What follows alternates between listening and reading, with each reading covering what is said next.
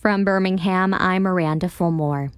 The spike in gun violence around Birmingham has many residents concerned and outraged. Local activists say reducing shootings has to be a community effort with local government support. But some victims say there's not much authorities can do to solve the problem. WBHM's Janae Pierre has the latest in our series on gun violence. Earlier this month, dozens of people rallied at Birmingham's Kelly Ingram Park. Say we bringing the money, bringing the money. back to the hood. Back to the hood. We bringing the money, bringing the money. back to the hood. Back to the hood. The gathering was part of a national movement called Fund Peace, aimed at reducing gun violence. Organizers want Mayor Randall Woodfin and other local leaders to curb shootings by funding more community programs with American Rescue Plan dollars, the pandemic stimulus package Congress passed earlier this year. Onoyemi Williams is with the Birmingham Peacemakers, one of the groups involved. She says some of those dollars can be used to fund programs like Brothers Let's Talk, a support group for young black men. Williams says these groups are on the ground working to prevent shootings and other confrontations. Gun violence is just a symptom, it's not the problem.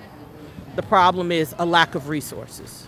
Williams says the Birmingham Peacemakers have been pushing for programs designed specifically for black men ages 17 to 34, who are oftentimes the victims or perpetrators of the city's violent crime.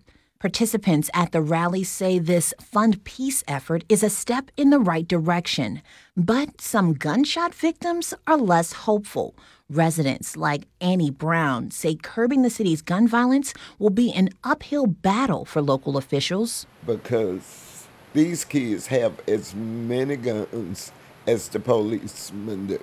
Brown lives in the city's Thomas community. Last month, the 74 year old was eating lunch in her bedroom when at least 12 gunshots were fired into her home, one hitting her in the thigh. She says apparently the shooters wanted to send a message to her grandson. One of the guys that was in the shooting was hollering this was his hood and can't nobody do nothing over here. You know, this his territory.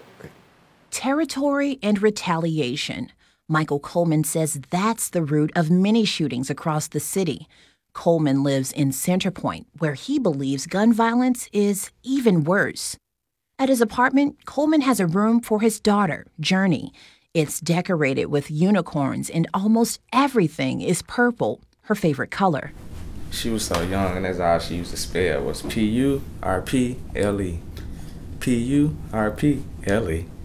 Journey never got a chance to see her new room. The four year old was shot in the head in July 2019. Coleman admits the accused shooter, who is his cousin, was targeting him.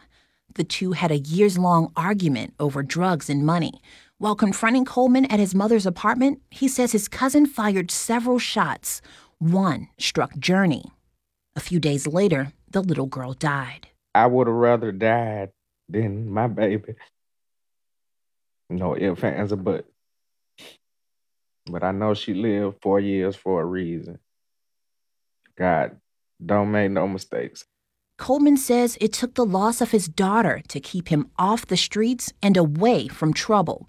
That's partly why he believes the issue won't be fixed by local leaders. He says it's up to those holding the guns. Janae Pierre, WBHM.